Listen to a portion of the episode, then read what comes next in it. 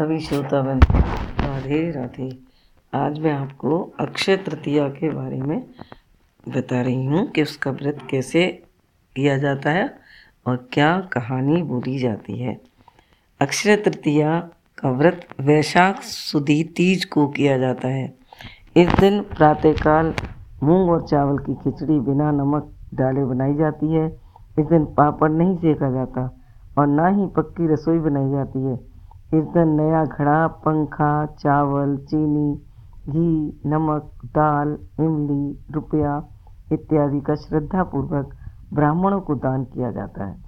इस दिन श्री लक्ष्मी जी सहित भगवान नारायण की पूजा की जाती है। पहले भगवान नारायण और लक्ष्मी जी की प्रतिमा को गंगा जल में स्नान कराना चाहिए। उन्हें पुष्प और पुष्प माल्या अर्पण करनी चाहिए। भगवान की धूप दीप से आरती उतारकर चंदन लगाना चाहिए। मिश्री और भीगे हुए चनों का भोग लगाना चाहिए। भगवान को तुलसी दल और नैवेद्य अर्पित कर ब्राह्मणों को भोजन कराकर श्रद्धा अनुसार दक्षिणा देकर विदा करना चाहिए। इस दिन सभी को भग, भगवत भजन करना चाहिए। अक्षय तृतीया के दिन किया गया कोई भी कार्य बेकार नहीं जाता इसलिए इसे अक्षय तृतीया कहा जाता है। अक्षय तृतीया का व्रत भगवान लक्ष्मी नारायण की प्रसन्नता प्रदान करता है। वृंदावन में केवल आज के ही दिन बिहारी जी के पाँव के दर्शन होते हैं। किसी भी शुभ कार्य को करने के लिए यह स्वयं सिद्ध माना जाता है। आज मैं आपकी, इसकी व्रत की कथा और बताती हूँ। अत्यंत प्राचीन काल की बात है। महोदय नामक एक वैश्य कुशावरी नाम नगरी में निवास करता था। सौभाग्यवश महोदय वैश्य को एक पंडित द्वारा अक्षय तृतीया के व्रत का विवरण प्राप्त हुआ। उसने भक्ति भाव से विधि व नियम पूर्वक व्रत रखा।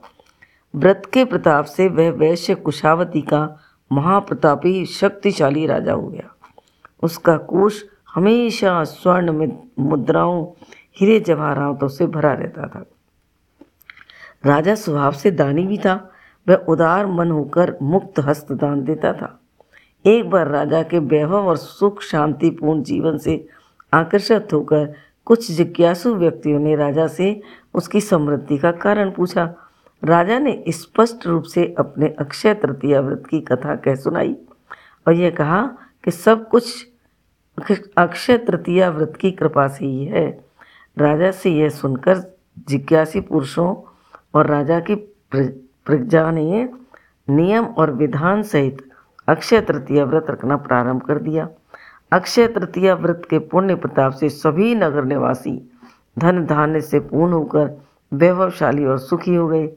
हे अक्षय तीज माता, जैसे आपने उस वैश्य को वैभव और राज्य दिया, वैसे ही सब भक्तों और श्रद्धालुओं को सुख देना, सब पर अपनी कृपा बनाकर रखना आपसे हमारी ऐसी प्रार्थना है।